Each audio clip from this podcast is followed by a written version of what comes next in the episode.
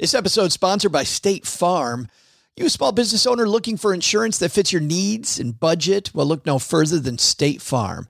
State Farm agents are not just insurance providers, they're also small business owners who live and work right here in your community. They understand the unique challenges of running and protecting a small business. When it comes to small business insurance, State Farm knows what it takes.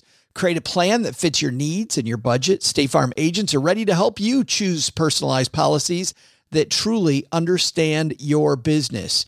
Insure your small business with a fellow small business owner. Talk to a State Farm agent today and get started on personalized small business insurance that fits your needs. Like a good neighbor, State Farm is there. Talk to your local agent today. When it comes to your finances, go for the credit card that's always there for you. With 24 7 US based customer service from Discover, everyone has the option to talk to a real person anytime, day or night. Yep. That means no more waiting for quote normal business hours just to get a hold of someone. We're talking real service from real people whenever you need it. Get the customer service you deserve with Discover. Limitations apply. See terms at discover.com slash credit card. Hi, I'm Eric Rosenberg from Personal Profitability, and when I'm not busy hustling my tuchus off, I am stacking Benjamins.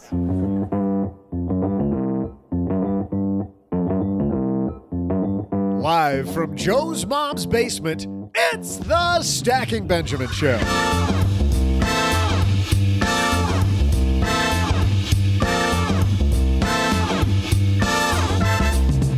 I'm Joe's mom's neighbor, Doug. Hey there, money fans. Miss us?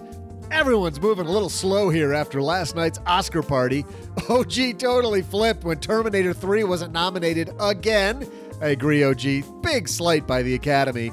Joe's yelling at the television all night about The Shape of Water and how it should have won all 13 of its nominations.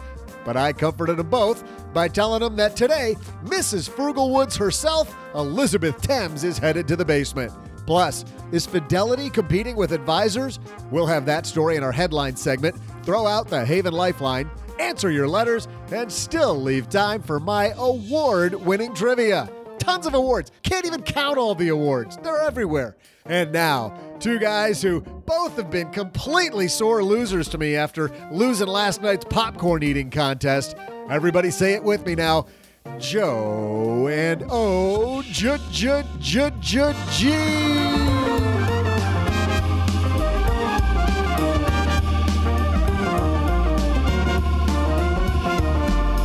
It's not fair because Doug didn't put all the butter on there that he was supposed to and the salt. And if you put butter and salt, you have to take a drink every so often. I think he cheated. Forget about the Oscar. Like the Oscars were fine, but that popcorn eating contest was such baloney. It was so rigged. It was rigged. It was rigged. It totally was. So rigged. Hey, like this show's rigged. Welcome back to the Stacky Benjamin Show. We're rigged up for another eight weeks, OG. Ready to get the mics hot again. The basement is uh, nice and clean. Well, it was clean until last night's party. Thanks to the FinTerm for being here last week, holding down the fort for us. But we are back. Good to see you again, partner. It's like I never left. It is always just like that. Hey, we got Liz Frugalwoods coming down to the basement. That was it's, it's it's funny. Her name's Elizabeth Thames, but nobody knows her that way. We know her as Mrs. Frugalwoods. So Mrs. Frugalwoods on her way down to the basement today.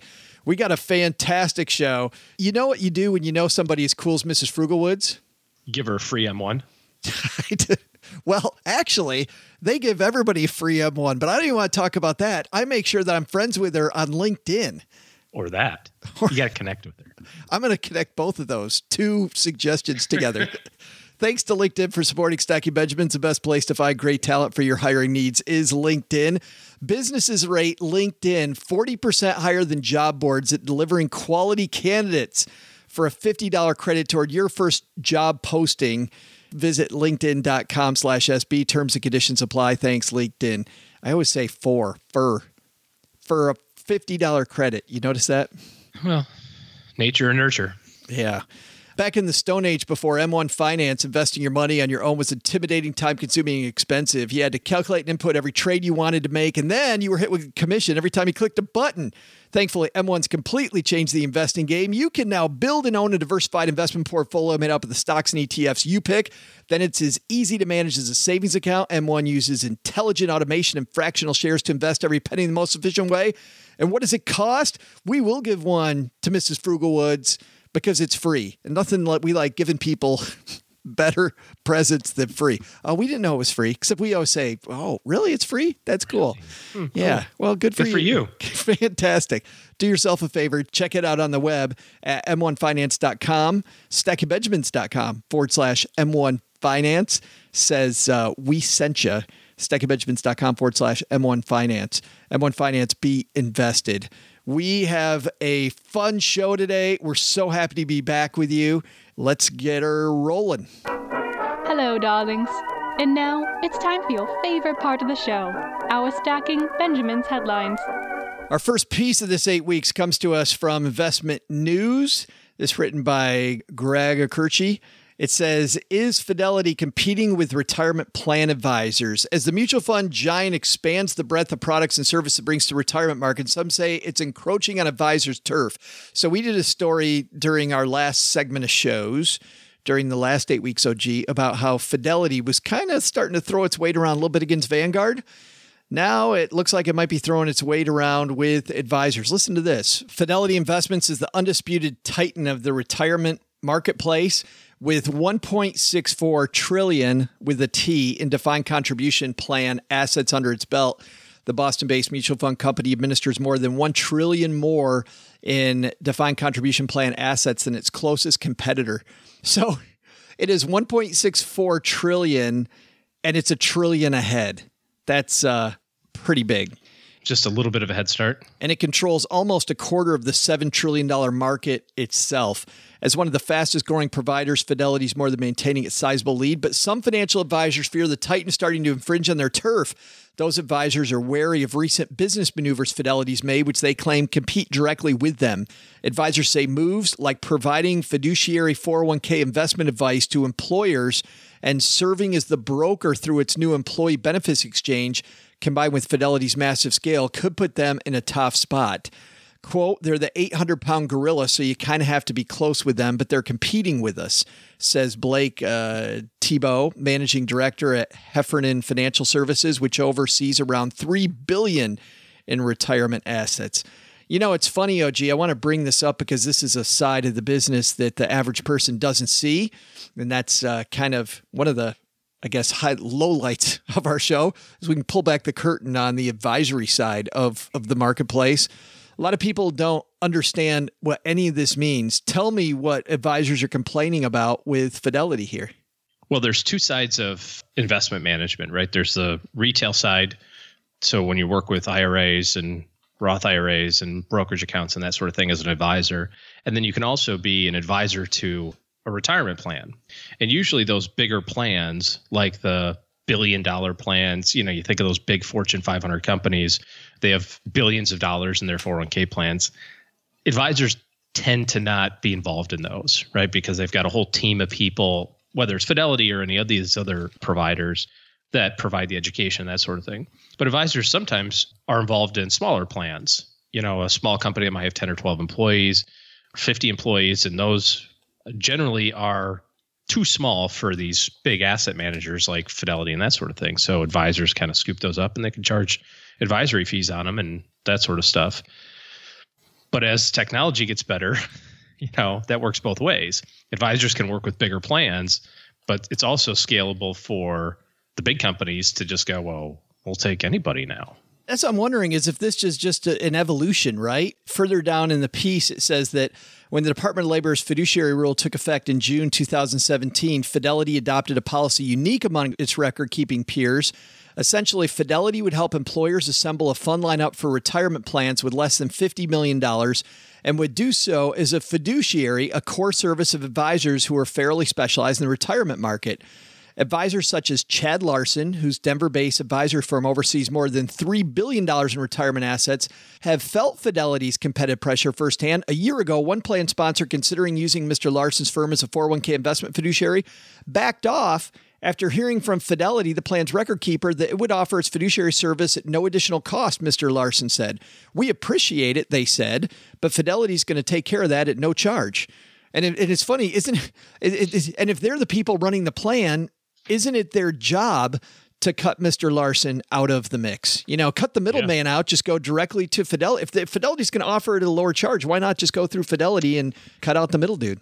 Yep. Well, and it's a smart play by Fidelity because a new advisor might come in and change all the fund lineup, right? And say, well, we shouldn't have Fidelity funds. We should have Vanguard funds or whatever, right? And and now Fidelity's just lost all those assets, which is where their real money comes from. And the money doesn't come from the plan fees, five thousand dollars a year, that sort of stuff. They don't care about that. They care about the billion dollars at one percent in the Fidelity Contrafund. And that's exactly my next point, which is can Fidelity really be a fiduciary? Like, can I trust an investment house no matter how much they put their hand on a stack of pick your religious document, right? Right. uh, it, no matter what they say, can you really say that fidelity because that that seems to me to be exactly the play here.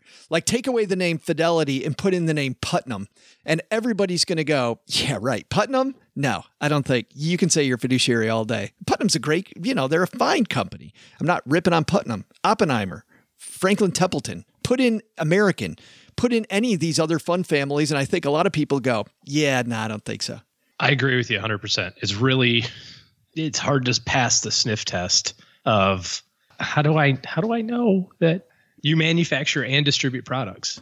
Yeah, there's a piece. And you're telling me that this is the best one. This happens to be the one you manufacture and distribute. I, I mean, it might be. There needs another layer of scrutiny. I think there's a piece of me that thinks that these firms like uh, Mr. Larson, even though he has a fee in the middle of it, might be a better path if he's you know, I, and I don't know anything about Chad Larson's firm. I just know right. that having somebody in the middle, hopefully, that can go between a bunch of different asset houses versus going directly to the asset house, who tells you they're a fiduciary. I don't know. I was reviewing a uh, retirement plan for a client a couple of uh, weeks ago. Pretty small plan, all things considered, but it was packed with stuff that was just terrible, right? Just huge internal costs and that sort of thing. And when we did all the math, we were able to save the client which was the the company, about two hundred thousand a year in fees, just because somebody else looked and went, yeah, no, this is a little too pricey.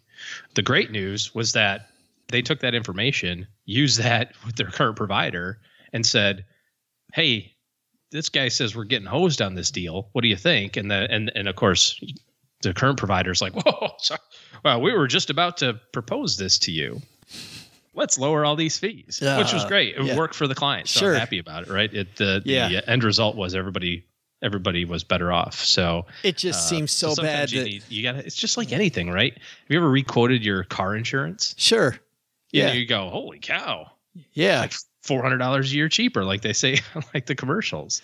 Or you know, I, I remember one time when I called my cable company for my internet service, right, and talked to them, and they're like, "Oh, uh, you're still on that plan?" Uh, we got rid of that plan a year and a half ago, and for the current amount that you're paying, you could have 1.8 times higher. Yeah, we weren't going to tell you. Yeah, I'm like, we're really? Not your fiduciary uh, cable company, but uh, you were happy ripping me off. But as long as I'm on the phone, why don't we stop ripping you off? It's, we were just about to send you a postcard out of this. Yeah, but uh, Jack, don't send Joe that postcard we were going to send. Yeah, I've got him on the phone right here. Well, into this firm that you were working with on their retirement plan, like, why do you even trust the first firm? Even if they come back and match all the pricing, like, why do I trust them? That might have been my point, but wasn't going to go there. yeah. Yeah. I'm like, really? So they matched them now. So are you going to just keep bringing me back every six months to make sure that they always do the right thing? That sounds like a great strategy. Our second piece comes to us from the Wall Street Journal. This is written by Jason Zweig. I'd love to have Jason Zweig on the show. We, we've said that 30 times. I think we've reached out to him exactly never. And, we probably we probably need to do that. Imagine we could. This is uh, from his uh, very famous uh, MoneyBeat column, The Intelligent Investor. Meet the guy who gets financial advisors appearances at Harvard and West Point. You sent this to me, OG. Ooh.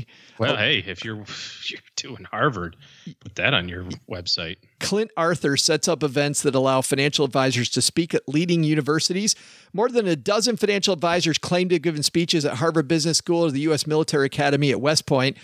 But there's a uh hook, OG. What's this dude's uh, job? What did he do before he started being this expert uh, connector? Uh, they were invited by Clint Arthur, an erstwhile screenwriter, former okay. taxi driver, and he was an ah. organic butter salesman. And what Obviously. he does is, you know how they have these beautiful rooms at at uh, West Point that you can rent out for a wedding or for a function. They uh-huh. have those at Harvard, where maybe if you've got a reunion or something, you can rent the, the room. Entrepreneur Club at Harvard Business School, which is a outside affiliated group. Okay. He he will rent out the room for you, invite you to speak, and you can say you spoke at Harvard. Hot darn. That's can I put it on my website? I think you should because you were speaking at Harvard. I was speaking at Harvard. This is so slimy. Uh, oh, it's ridiculous. It gets better. So, uh, Wall Street Journal calls Harvard and says, uh, "Can you tell us about this uh, speaking engagement?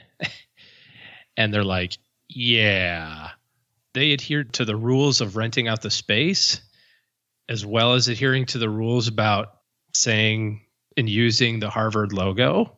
Which means they don't. Yes. According to emails reviewed by the Wall Street Journal, Arthur paid $10,000 for a sponsorship arrangement with Students Entrepreneurship Club at Harvard Business School in 2015, renewed it in 2016 17 our use of the words Harvard Business School was reviewed and approved by Harvard. But the business school said they were never sanctioned in any way by the business school. Blah, blah, blah, blah, blah. So this is my favorite part. So here's an advisor quoted in this Wall Street Journal piece, which, by the way, if Jason Zweig calls you and says, Hey, I've got this piece I want to quote you on, could you tell me about your. could you tell me about this bullcrap list that you're on and how you use that to market to clients, best thing to say is no comment. Hang up the phone. yes. Do not say this. Uh, this advisor in uh, this place said in a YouTube video that he gave a speech in 2016 at Mr. Arthur's Harvard Business uh, Harvard branded event, and it attracted 300,000 in new money. Okay, great. Which earned him $30,000 in immediate income. Hold the phone. Wait, 30 divided by 300 to carry the huh? divide. Here, 10%? 10%? Wow. How do, how, Quote, how do you get a 10% commission? I don't know, but I'm going to, I got to call this dude and find out. Quote, I'm very careful to let clients know the facts of things, he said in an interview. But I told them I got to speak there, but Harvard did not invite or pay me. Oh my goodness. Everything. But it worked. Yeah, apparently to the tune of 30 grand. So the sliminess is multiplied by infinity. This is not just in that arena. When you look at these financial bloggers, a lot of the time it says as seen on this site, this site, this site, this site, and you get one creative mention in one piece, bam, it can go on your wall of fame that you were you were a big deal on uh, on one of these major sites, and not always the case. Yeah. So I think you yeah. need to. That, that, that's the same thing with all of these lists, right? I mean, maybe they get a little classier the higher up you go, right? The Barron's 100 is that worth a damn? Probably not. You know, it's just people who do a lot of sales. I don't know. I'd be very wary of an advisor that uh, flies the flag in your face of Harvard. Well, I I kind of agree with what mom says on this, which is you don't have to not trust. Go ahead and trust, but verify. You know, yeah. tr- trust. but mom said that first. Trust but verify was was Somebody mom's. Did. Mom said that. Mom was the first one to say that. Trust but verify. that out to some politician sometime. A couple, maybe. Years ago, every time every time we watch reruns of that speech, right. I told him that. That's right. She all she always President, here's a great line for your next speech. she always says that, right?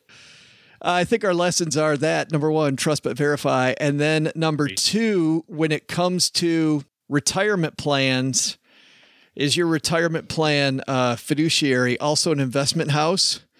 Maybe some fiduciaries are more fiduciary than other fiduciaries.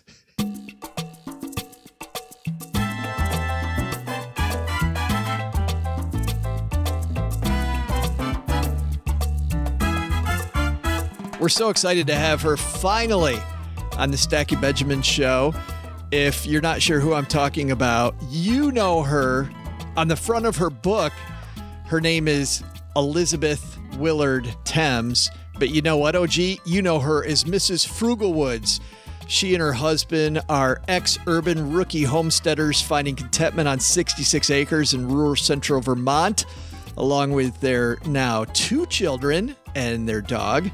Extreme frugality made this dream a reality, and now they chart a life of purpose beyond the nine to five and uh, also try to figure out what to do with a massive crop of rhubarb from time to time. Oh man, my grandma used to make rhubarb pie. It's so good. I got to tell you, the first One of the bite, things I miss about grandma. the first bite, I'm not in love with because Oh, of the yeah. because of the tanginess. tart. But Yeah. yeah, but then there's something on that back end that hooks It's you back. You're like, the- I think I'll have another one. It's the sugar on Yes. the crust. And next thing you know, you've down like six pieces. So we're super excited to welcome her here to the basement. Let's say hello to our good friend, Mrs. Frugalwoods.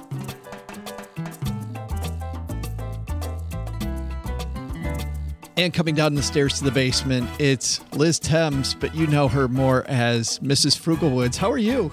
I'm doing well. Thank you so much for having me. Well, I'm glad you could include us on your book tour because I absolutely loved reading your story. And before I ask you a few questions about your life and have you tell us some of the stories from your life so far, right? From your life so far. Tell me about where you are now. For people that don't know anything about the Frugalwoods, tell me about an average day in Liz's life. Sure. So, my husband and I live on a 66 acre homestead in rural central Vermont. And we have a two year old daughter and another baby on the way, due very soon.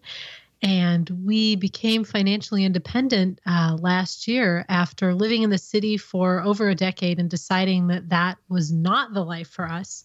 We did the polar opposite and moved to the middle of the woods. And so we absolutely love it out here and we garden, we grow our own food, we preserve food, we harvest wood from our land and have a wood stove.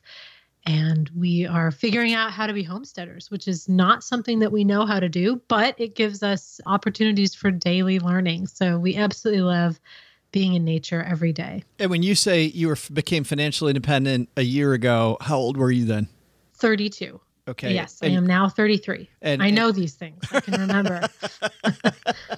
And, and, and your husband, Nate?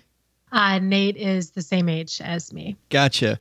And when you talk about financial independence, I think a key here is how much money you spend. About how much money do you and Nate spend in an average week or an average month? Not much. So we publish our expense reports on the blog on Frugalwoods every month. And so that will give people a sense of how we structure our lifestyle and what we spend money on. In our first year of extreme frugality, when we were living in Boston, in Cambridge, specifically outside of Boston, we spent $13,000 for the entire year. That does not include our mortgage and that does not include 401k contributions, but that was what we spent on everything else that we needed to live. So that kind of gives you a sense of how little we were spending in order to reach this goal. And I think, of course, it's important to note that there are several inputs to that equation. There's income, there's time, and there's expenses. So, you know, I never want anyone to think, oh, I can get there solely by saving at a very high rate. You know, that's one element of this equation, but you also need to have an income that allows you to save, and you need to factor in how much time it's going to take you to get to that number. I want to read a quote from your book talking about spending money and learning about spending money more frugally. You said, These revelations also led me to realize that paying money is the laziest, least creative way to solve a problem or reach a desired end. There's no innovation in slapping down a credit card. At first, this was a challenge for me. I want to go back to the beginning, Liz. So, you did very well in college and were not at all, it sounds like, a part of a really super frugal family.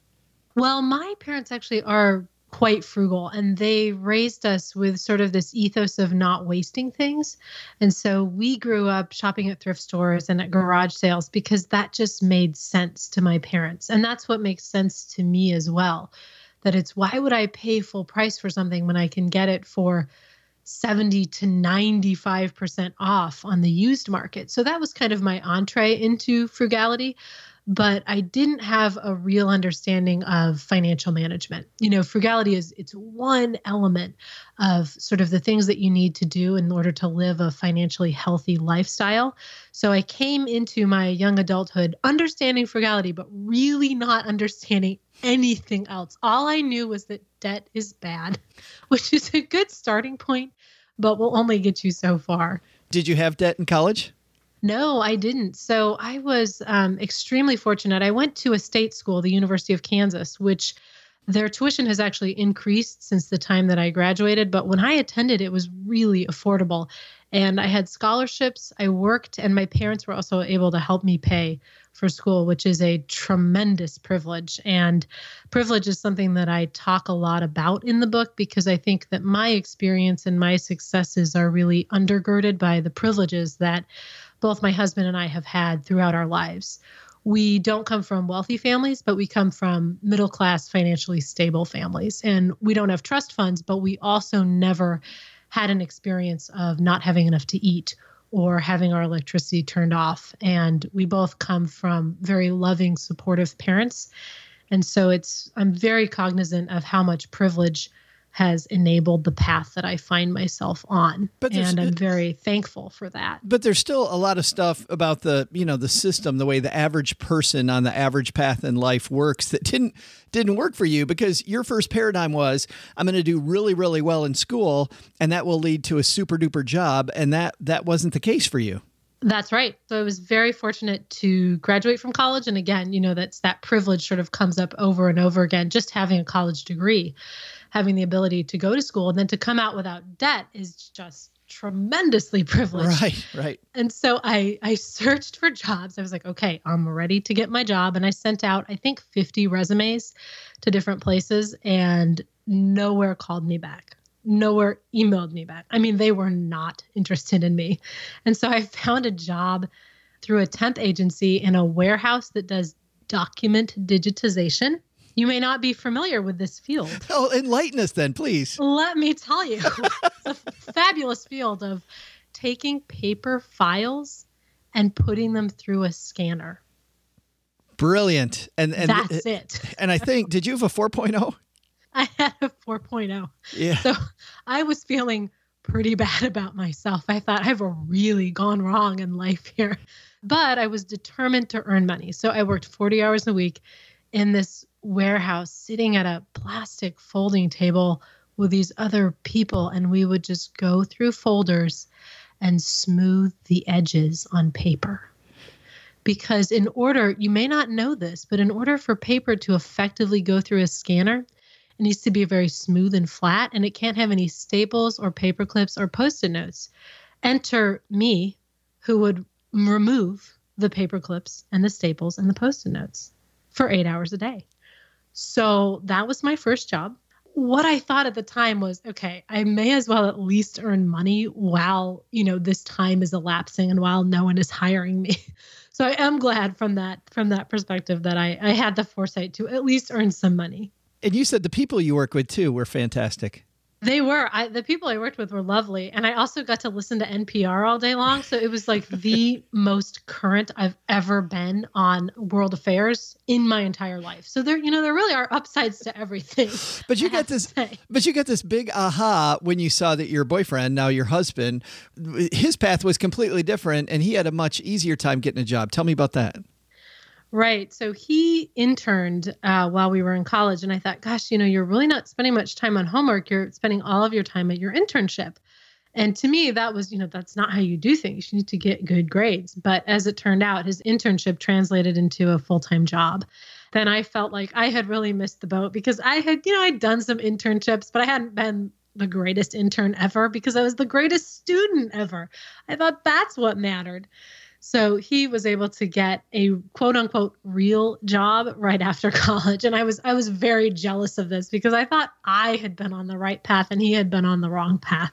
It's interesting seeing the difference in what you thought was valuable and what valuable was. And yet it seems like it's the same with you now with extreme frugality, not to skip ahead because I want to get back to your story, but now you look at the things that you find valuable in your life versus what society tells you is valuable, and those still are two totally different things. Right. And where I come down on extreme frugality and the way in which I define it is spending money only on what matters most to you. So, allocating my most precious resources, which are time and money, only to things that matter. So, before I entered this path of frugality, I was spending money and time on just any number of things that I thought might possibly be important and that society told me was important. But once I isolated the variables of what actually makes me happy and what actually comprises the core of what I want to be doing with my life, I realized that there's very little I need to buy. There's very little money that I need to spend in order to get to that end of what I want to be doing with my time every single day. I love how you walk us through this journey of getting to where you're at now.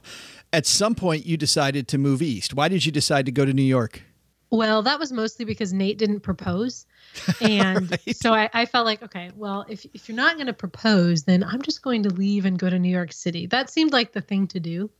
And I also was eventually offered a job through AmeriCorps in New York City. And so I moved there, having never actually been to the Northeast before, ever in my life. So moved to New York City, started this job, and then Nate eventually found a job in Boston, and we settled in Cambridge and were married there. And we found that we really loved the Northeast. We loved the culture. We loved all of the great opportunities that are provided by these fabulous cities. So we lived in New York City, Cambridge, Washington, D.C., Cambridge again, and we were able to take advantage of the incredible museums and the art and the culture. But at the same time, we realized that city life was really not for us and was really not the lifestyle that we ultimately wanted for the long term. But while you were there, you did have an experience with food stamps for a while. I mean, you went not being just frugal, Liz, you went through a, a period where you were really struggling poor. Yes. And, you know, what I like to contextualize that with is that I always had the undergirding of my privilege. So I was never truly poor in the way that people who experience generational poverty are poor. I think there's a very distinct difference because I could have moved back to my parents' house. I could have moved in with any number of family members and had a support network. And a lot of people don't experience that. I had a bank account. You know, many people who are truly struggling uh, don't even have access to credit or to a bank account. And so I think that while I did have an experience of being on food stamps and having very little money, it was still a very privileged mantle that I wore. And so it's, I call it sort of trying on poverty for a year, but not really understanding what it means to live in entrenched generational poverty. So while I was in AmeriCorps, they gave me a stipend that was $10,000 for the year. And that was living in New York City. I was in Brooklyn. And food stamps are one of the benefits that they offer as part of AmeriCorps. And so I did. I had food stamps and I sort of meted out my $10,000 over the course of the year. And I was able to save $2,000 of that 10,000 because I was so afraid of debt and I, I didn't have really any other money. So I felt that I needed to save as much as I possibly could. How did you do that? I mean, can you give us a, a technique that you used? Because I can't imagine on a stipend of ten thousand dollars in food stamps that you're able to save two thousand bucks. Extreme frugality. So it's a really concerted effort to just not spend money. And it, it, sounds a little bit overly simplified, but there are a lot of instances in our lives where we don't actually need to buy things. You don't need to pay for haircuts. You don't need to pay for clothes. You don't need to pay for dinners out. Uh, you don't need to pay for furniture. I made my dresser out of cardboard boxes that I found and I cut them up and then taped them together. And it, it worked fine. You know, I mean, it's not like a fantastic dresser from a design perspective, but it did work. It did hold close. And so identifying what it is that you need to survive and where it is that you can cut back. And since my food was covered through the food stamps, that really makes it a lot easier. I think uh, groceries are one of the most significant expenses that I hear from people. And my transportation was also paid for through a transit card that was provided by AmeriCorps. So, you know, if your food and your transportation are covered, the other expenses that you're looking at are rent and utilities and then discretionary spending. And so rent is fixed. Can't really change that. Utilities are largely fixed, although there are things you can do to reduce your your energy consumption. And so then looking at all of my discretionary spending, I just eliminated everything that I could possibly do without. The coffee shop discussion, it seems to me, was a really big turning point for you and Nate, where you really got on this. I don't know, you, the path really changed. What led up to that discussion? And then tell me about that discussion in the coffee shop that kind of was a pivotal point for the two of you. So after my tenure with AmeriCorps, I was able to get a real job with a real salary. Yay. And then Nate also had a real job with a real salary. And we moved in together and got married and lived in a basement apartment that was really affordable. It was sort of a below market rent basement. And it was a one bedroom. It was pretty small. It was pretty dark, had some weird carpeting, but we were able to save a lot of money. So, looking for those efficiencies early in our marriage, we were really on a path of savings from the beginning just because we didn't have any money. And neither of us wanted to be in debt. And we created a goal of wanting to buy a house in Cambridge, which is one of the most expensive real Right. estate markets in the world. So, this is kind of like a ridiculous goal when you're 23 and have, I don't know, $2,000 but we wanted to do it. And so we just began saving and we never stopped. Then what happened is we bought our house in 2012. Our salaries increased. We were promoted at work. We changed jobs. We were promoted again. And so slowly we started to see that lifestyle inflation come in. And we started to see ourselves looking for ways to make ourselves happy by spending money. So we got on that hedonic treadmill of, well, if one dinner out a week is nice, wouldn't two dinners out be even better? And we increased our expectations for what we need in order to be happy. And so we commensurately increased our spending. And the coffee shop conversation you alluded to happened a couple years after buying our house and well into a realization that neither of us were happy. So here we were living in a home that we owned making more money than we ever had with great careers and great job titles, and we were not fundamentally happy. And so we realized we needed to change everything about our lives. Working jobs in the city, spending money was not bringing about the commensurate level of happiness that we expected. And so we thought, when are we happiest? And I think that's a great question to ask yourself. When am I happiest? And for us, the answer was when we're hiking, when we're in nature. And so we started to sort of work backwards. How do you get yourself into a situation where you are in nature more frequently? Well, you can drive there and you can hike. You could have a weekend house. You know, we went through all of these different machinations of what that life could look like. And what we finally landed on was we should just move to the woods. It doesn't make sense to try and retrofit a city lifestyle to nature when where we really want to be is the middle of the woods. And so we launched this plan to become financially independent and then essentially retire early to a homestead in the woods.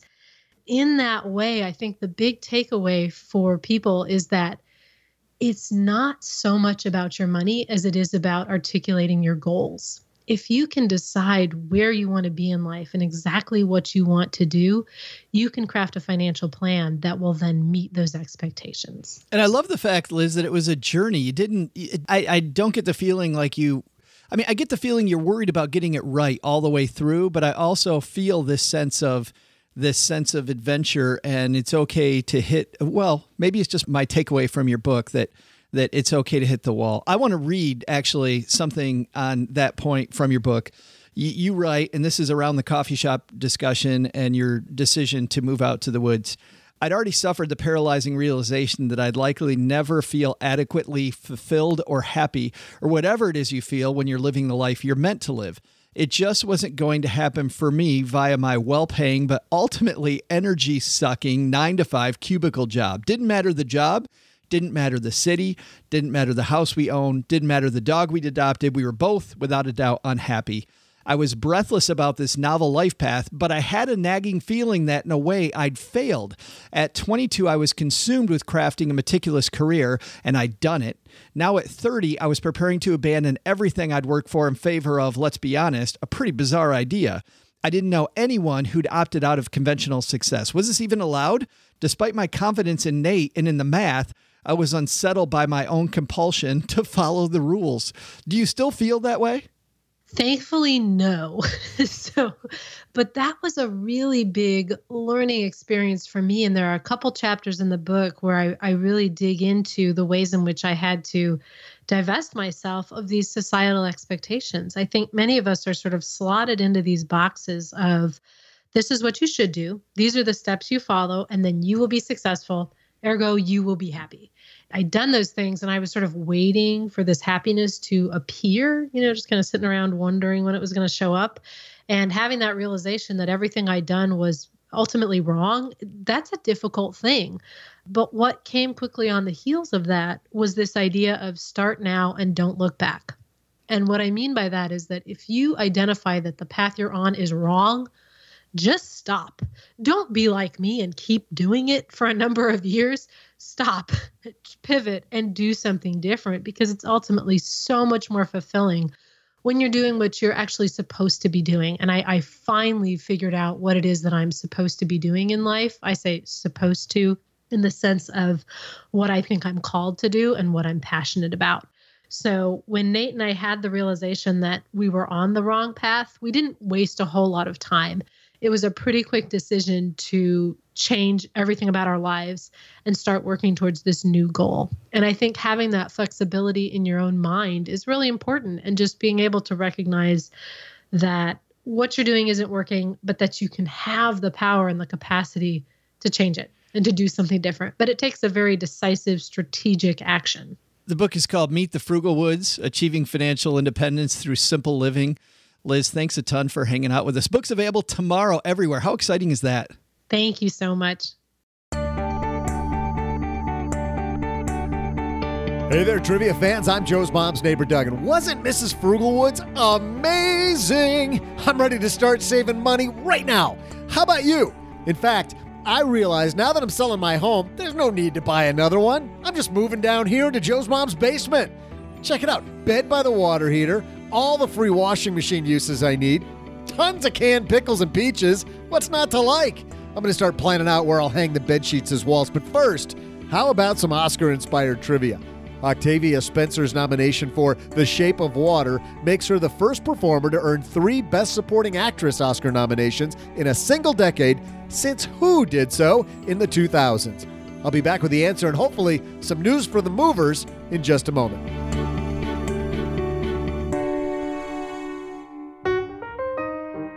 Big thanks to LinkedIn for supporting Stacking Benjamins. Have you ever tried to hire somebody? If you have, you know it's hard. If you haven't, let me tell you, it's awfully hard because you're sitting in an interview and some people are just great talkers, but what you really want are doers. And it's difficult to know from an interview alone if somebody is the right person or if their resume is correct. So you post to these job boards and you hope you're going to find the right person. But if you think about it, how often do you check job boards? For most people, it's a pretty occasional thing, but there is a place where people go daily to grow professionally and explore job opportunities. In fact, 70% of the US workforce lives there. So that's obviously where you want to be LinkedIn. You already know LinkedIn is the world's largest professional network. Well, it's also a better way to find great talent. Just ask any of the hundreds of thousands of businesses who posted LinkedIn jobs over the past year. 22 million professionals view and apply to jobs on LinkedIn every week. And because LinkedIn considers skills, experiences, location, and more to match and promote your jobs to potential candidates, businesses rate LinkedIn jobs 40% higher than job boards at delivering quality candidates. A business is only as strong as its people, and every hire matters. So don't settle for posting and hoping the right person will find your role and apply, or that you're just going to find the right talker, right? You want a doer. Go to linkedin.com slash SB and get a $50 credit toward your first job post. That's linkedin.com slash SB for your $50 credit today. Terms and conditions apply. Hey, Stackers, I'm sure you know by now that both my spouse Cheryl and I use M1 Finance for our personal investments. That doesn't make it right for you. You should do your own homework. We'll call that our disclaimer here up top. But recently, we've had exciting news from the team at M1 Finance. They've announced they're now a completely free to use investing platform. You heard that right. No fees, no commissions outside of the investments themselves. I sat down with Brian Barnes, CEO and founder, and asked what made him decide to make M1 Finance free. We believe in the future, all investing platforms will be free. So it was a decision to get ahead of the curve. It's obviously beneficial for the customer who will save money and be able to invest more. For M1, we have other sources of revenue which were greater than the fee we charge. So the more people using M1, the better for us as well. So, how about that? No fees, no commissions, just you with more money to save and in control of your portfolio. They'll even invest fractional shares for you. You take the wheel or have them invest in a professionally managed approach like some of the robo companies out there. It takes only a minute to sign up. Start by heading over to stackingbenjamins.com forward slash M1 Finance. M1 Finance, be invested.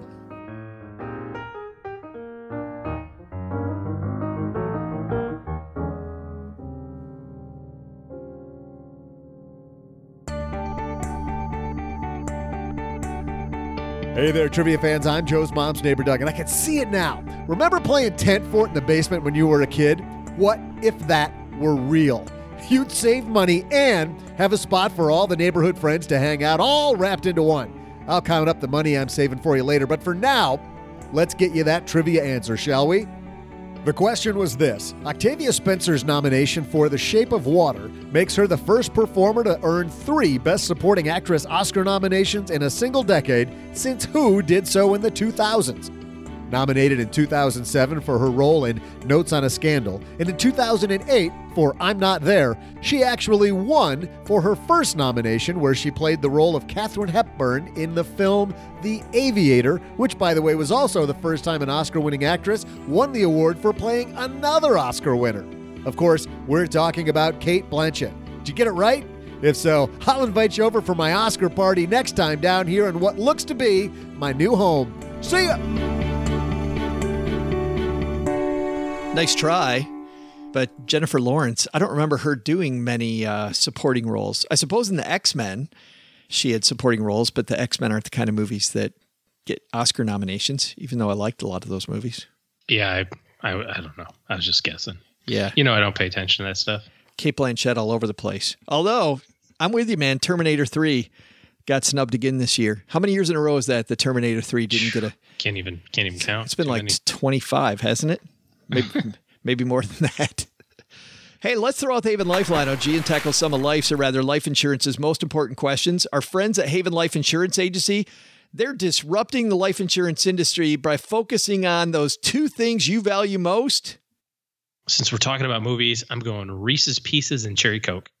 Oh, that's so good. Mm, it's your family and your time, but I'd say that's a very close three and four. They were the first life insurance startup that's also wholly owned by industry giant Mass Mutual to create a high quality, affordable term life insurance policy you can purchase entirely online. And guess what? Qualified healthy applicants, they can skip the medical exam. Head to stackingbenjamins.com forward slash haven life now to get a free quote and learn about insur- insurance. I've I have now shortened the word insurance to assurance and learn about insurance the modern way Right. stackbenjamins.com forward slash haven life. Let's say hello to our new friend, Nathan. Hello, Joe and OG. Nathan here. My wife and I are thinking about getting a home, and we could get enough for a 20, 10 to 20% down payment in about three to five years, just with how much we can save. Or we could get a no down payment loan. There's a special program in Utah that we qualify for that would allow us to get about a five and a half percent 30 year mortgage on up to I think three to four hundred thousand dollars. Just wondering what your thoughts are on if we should wait to get the down payment or go for the no down payment loan. Thanks so much for the show. I really do love it. I never learn anything, but I'm always entertained. Thank you guys. Hope to hear from you soon. Either Nathan's uh, squeaky. You hear it didn't sound like Nathan was a little squeaky. He sounded a little squeaky. Yeah. He he he may or may not have had somebody with him.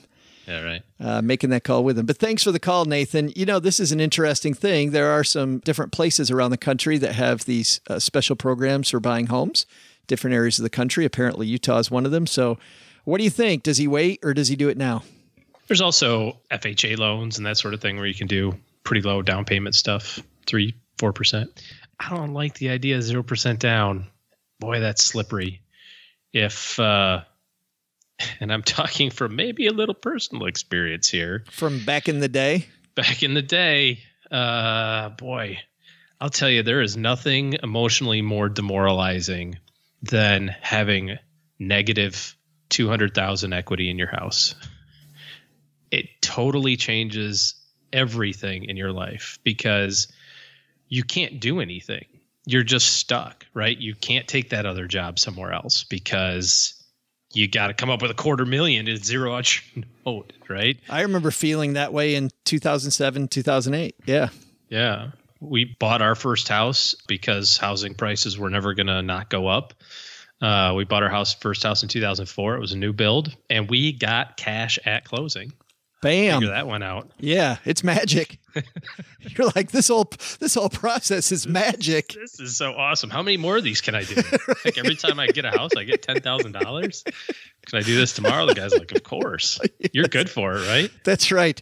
I mean, those were the no doc. back in the wink days. back in the wink and a nod day and you were good. That's what the guy said. I mean, he literally said, "So uh, you guys make what about twelve thousand a month?" And I'm like, "No, not even close." He goes, "Let me rephrase. You guys make about twelve thousand a month, right?" And I went, "Oh, yeah." And he goes, "Okay, great." Isn't that sad? That's so was ridiculous. oh. and we oh. were stressed out for it, years. It just reminds me of the the Big Short. What's the Big Short? My whole life was modeled after that. What's, what's the Big Short? But the bad side of it, But let let's let Nathan learn from your lesson. Don't do that. Don't do that. yeah, I just, I mean, I know you're looking at it from the perspective of, yeah, but I'm paying rent and I'm throwing all this money away and I, I could be getting equity in my house. And that's all true if it works out the way that it's supposed to. That's exactly my point.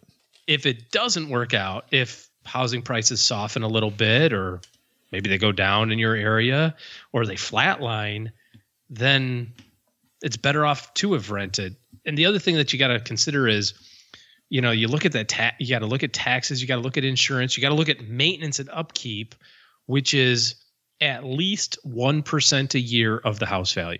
So if you're going to buy a $400,000 house, plan on spending $4,000 a year just in maintenance and upkeep, just buying paint and oil for the lawnmower and all that other sort of stuff that you don't pay for right now if you're renting. So I would have a down payment.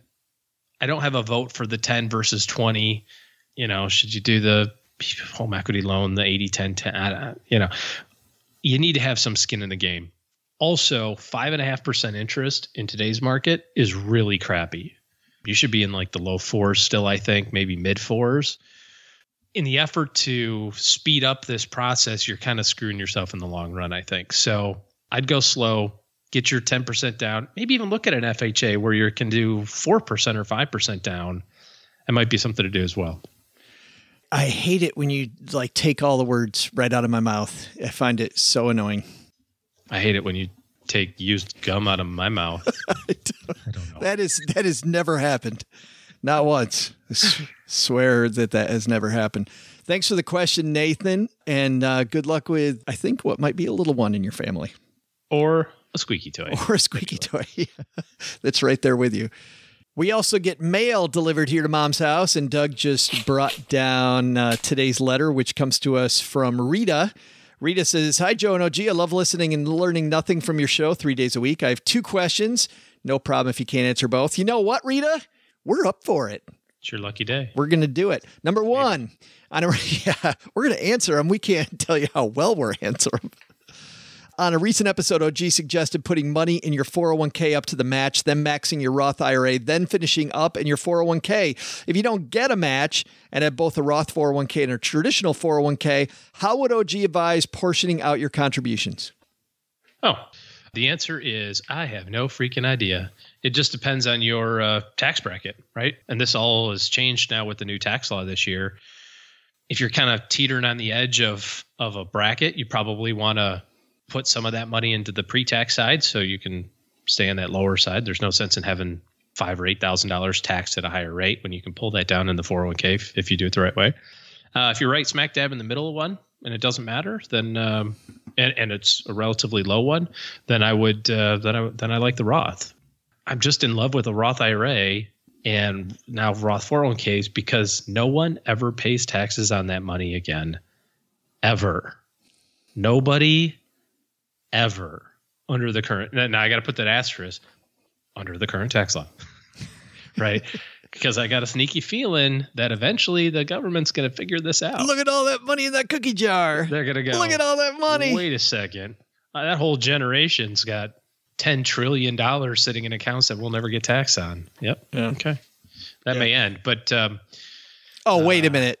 No, nobody ever changed rules with pensions, which they said were like a lockbox. Oh, wait a minute. They did. and uh, Social Security. Oh, sorry. But uh, nevertheless, uh, so it's going to kind of depend. Look at your tax brackets and see what. Um, uh, if you're smack dab in the middle one, I like the Roth, but that's personal preference. Talk to a tax advisor before you.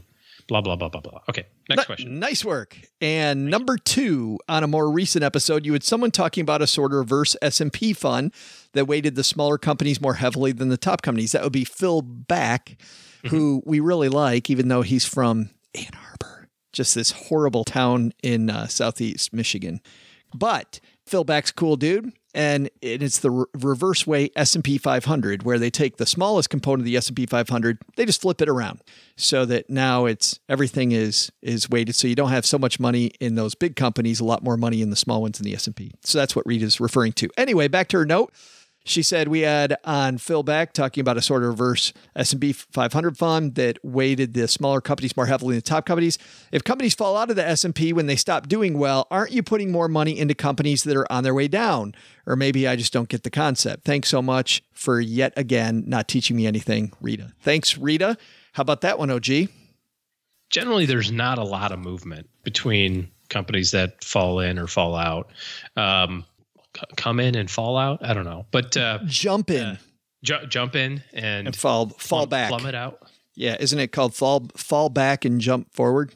Yeah. Oh, that's that's I'm your not- clock. I'm not sure, but um, not a lot of movement there. A couple every six months, give or take, and uh, that's the benefit of the S and P is or index fund uh, that is is that uh, uh, you don't have to try to pick that one, right? You don't know which company is going to do better or worse. You have some of all of them, and in this case, I think what Phil's point here was was instead of being so heavily weighted in Apple, Google, Netflix, and Facebook, which is you know those the, the biggest companies in uh, in the S and P, you're going to be a little bit more weighted in ones that maybe have a little more room to run. I don't know what is. Well, well, what I like about Rita's thinking, and a lot of times new investors, and I don't know if Rita's a new investor or not, but people that aren't sure about something, she certainly is new to this position. Let's put it that way.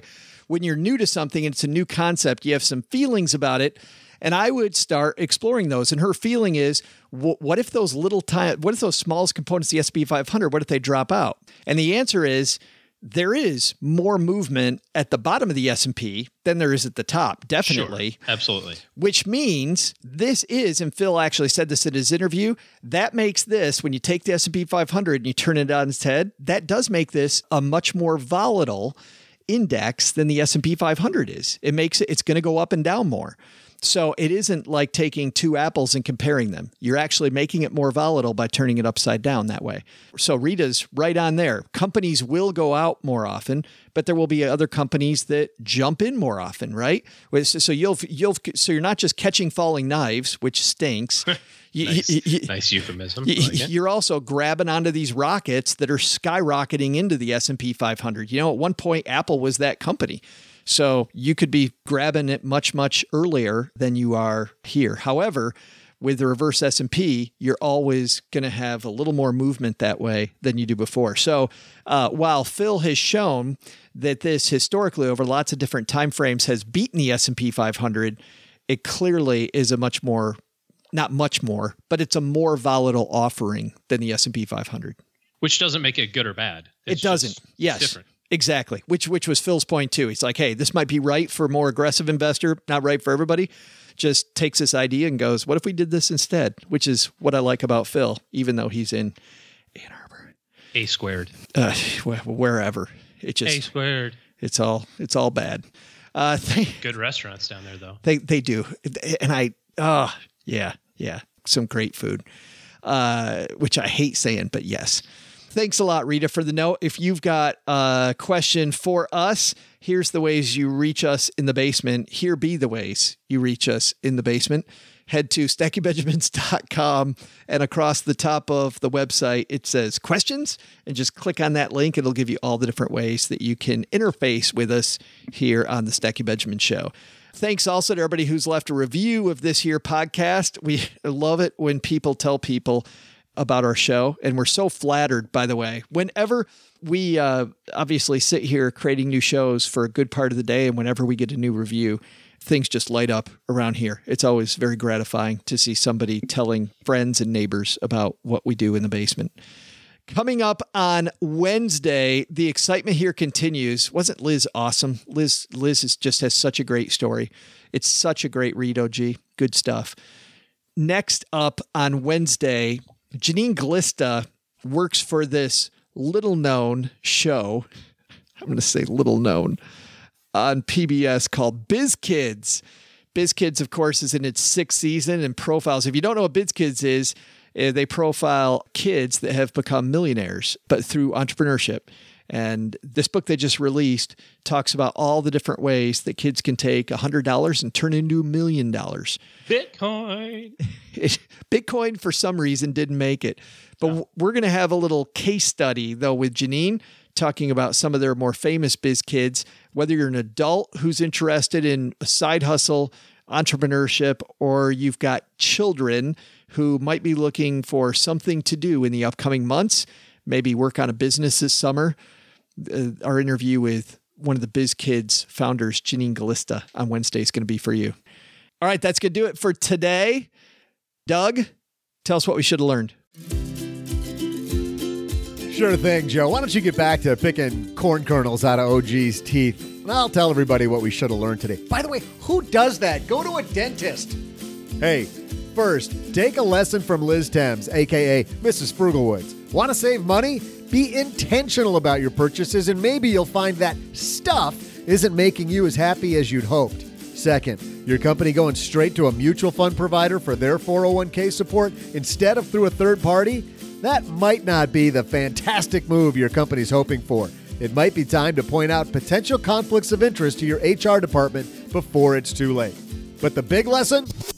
Don't ask Joe's mom to move into the basement after you sell your house. I've never seen her that angry even though I said please. I couldn't have been more polite.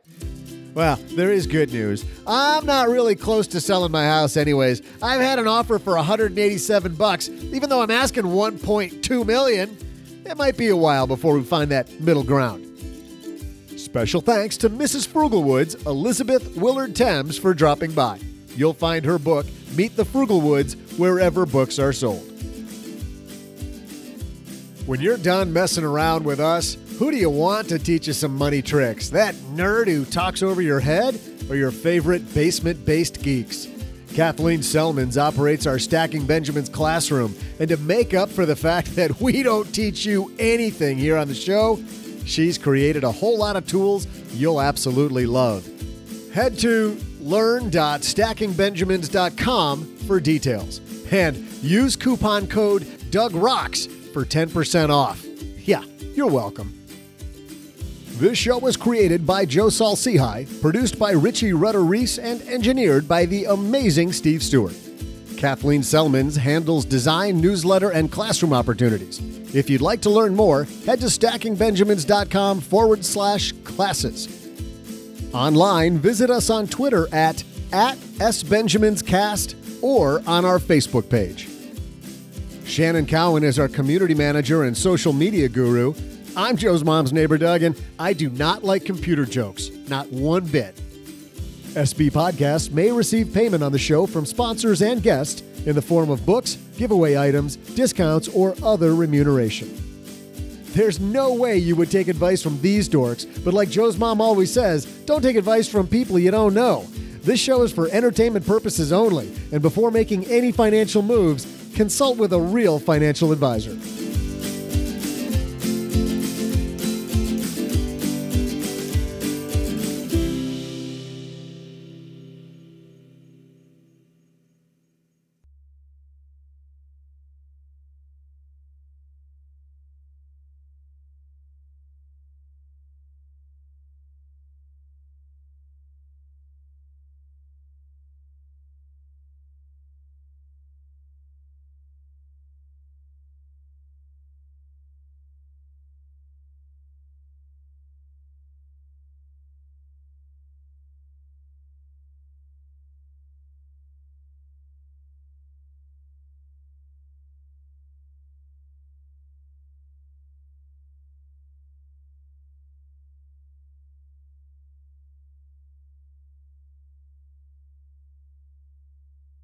Got a cautionary tale, OG. Try to not make this so gross. I don't think it's going to be gross. My my birthday was a couple weeks ago. Thanks to everyone Party. for all the nice uh, shout outs on social media. That was very nice. I had a great birthday the first day. You don't look Uh, at like a day over 51, dude. Th- uh, thanks. And I'm only 50, but thank you. I know. What You don't look a day over 51. So my my first day, I raised some money for charity, as I mentioned, and a few people have already heard this. Uh, raised money for charity by having a bunch of guys over, and we we had a big tournament. Ticket to Ride is the name of the game. We had a big Ticket to Ride tournament. Ordered great barbecue from in town. This place called Naaman's down the street, which is just award winning, amazing Arkansas barbecue. Great stuff. And uh, so we chowed on that, but we had coleslaw, potato salad, barbecue, obviously beer, Beans. Beer, wine. Didn't have any beans. I actually went without the beans. Um, I don't like their beans. I like everything else about Naaman's. Their beans are really, really sweet. Like you're, you know, we were talking about rhubarb earlier. This is, it, I, I don't know. It's not good. It's just a weird. Okay. Yeah, it's a vinegar. It's vinegary and sweet at the same time. Imagine Okay. yeah, not good. So that's at six o'clock. Everybody comes over to start things, and then uh, we start the second round of games because it was a it was a double round, and so the winners from each table went to the championship table. Everybody else went to the consolation tables. Of course, I took my seat at the consolation table because I love playing games and I'm not great at them. And uh, so we play the second round of games. Then a few people stick around. There were maybe eight of us. We played a, a couple great rounds of a game called Liar's Dice. And then after Liar's Dice, my friend Todd says, Hey, we got to play Slapshot, which is this fantastic, goofy hockey game at the end of the night. Well, anyway, uh, at about 1230, everybody's leaving. And I still have to edit the next day's show. And I have some wine in me, but I'm really not bad. I haven't drank a ton. So I edit the next day's show afterwards, which our amazing engineer Steve Stewart's already put it together and he's edited 95% of it, but I always give it one last listen, cut out just a couple things and give it the thumbs up so I know what the heck we're putting out there to the universe. So by then it's 2:15. The house is a mess. But in the kitchen there is still some leftovers. and dude, this coleslaw is amazing. And I turn on the Olympics was, you know, just firing up then, which at 2 a.m. is live, right? Mm-hmm. Right. And I just chow down on this flipping coleslaw. And the next day, having just a couple people over, nothing big, you know, for my actual birthday because we got to get ready for this half marathon we help out with. Every year now, the frustrating thing about living here, my birthday always always ends up being second fiddle, which is you know, by most it's okay with me. Like I'm okay with that. That's Yeah, imagine having a birthday four days before Christmas. right. Kind of like every birthday's second fiddle. And then, yeah, yeah. And then you versus Jesus. I know exactly. Like, all right, fine. You can have your day Whatever. again. Not as if you haven't had hundreds of them, but whatever. Yeah. Early in the day, I, I don't feel so good the next day. And then about the middle of the day, I don't feel great. And then the few people drop by for for dinner, and uh, I now feel awful. But this thing has been planned for a while, and everybody's coming over. And I should have told them not to come, but I didn't.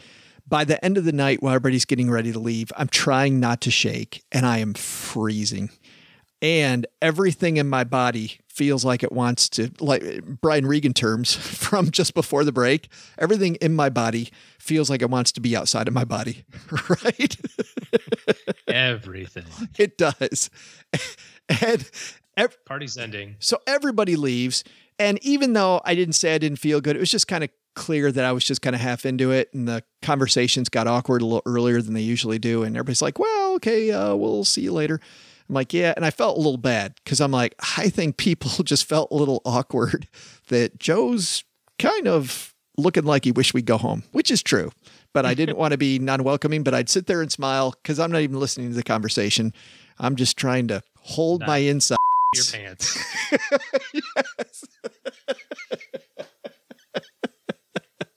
trying to hold my insides in. And uh and so everybody leaves and I immediately go to bed and all night long I am just shaking and I'm sweating and uh oh my goodness I wake up the next day and it's it is on. My mom said uh, I think you got the flu. And Cheryl goes, "I- I'm not sure if this is a flu or not. Not sure what it is. But that went all day. And I had to skip. I was supposed to, for the kids' race, which is on Saturday, I was supposed to be the announcer, skip that. And then on Sunday, uh, Cheryl was nice enough to go with me. I usually set up these goofy signs around the, the course. I drove and she got out and set up the signs. So we loaded the car and I would stop and I'd point and she'd go put the sign in the ground. And we went around at 5 a.m. putting them out. And then I worked the starting line like I was doing. I usually work the finish line, but I told everyone, I'm like, I'm working the starting line. By now, everybody knows I'm sick. At the end of the starting line, this story was way too long.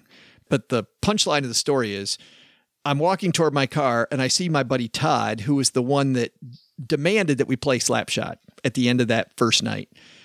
And I said, Hey, man. He goes, I don't want to get too close to you because I heard you're really sick. I'm like, Oh, I feel awful. And he very flippantly and jokingly goes, Ha, you didn't stay up eating all that coleslaw after everybody left or something, did you? then he gets in his car. He's like, he's like, well, you know, it sucks turning 50, doesn't it? Uh, and he's, he's joking, but my brain's still back on that one comment. And I'm like, that coleslaw was set out at 6 p.m. and I was chowing down on it at 2:15. 8 hours and 15 minutes later. And Which uh, is why I don't eat coleslaw, period. so the point of the story is don't poison yourself, kids, because it doesn't go well for about 2.5 days. But it took me a few days after that to even feel 100%. So don't poison yourself. The lesson learned on today's after show. Becoming a member at Navy Federal Credit Union can help you earn more and save more. Their certificate options could earn you more than standard savings accounts with competitive rates. Not all financial institutions offer you as many choices for savings options as Navy Federal does. For example, you could start your savings journey with a low minimum deposit, add money at any time, and watch your savings grow. Thanks to flexible terms, you can use Navy Federal's savings options for all kinds of goals, short or long term. Considering a big home improvement project, maybe you want to consolidate debt. Well, if you're thinking consolidation, that's part of your plan. You could borrow up to 100% of your home's equity with a fixed rate home equity loan with zero closing cost, or easily borrow as you go with a home equity line of credit. What I like, you make your plan first and then you use the appropriate instrument to get you there. And Navy Federal has them. Both options could help make life's big expenses seem more manageable. To learn more, visit NavyFederal.org. At Navy Federal, our members are the mission. Navy Federal is insured by NCUA, equal housing lender, membership required, terms and conditions apply, loan subject to approval.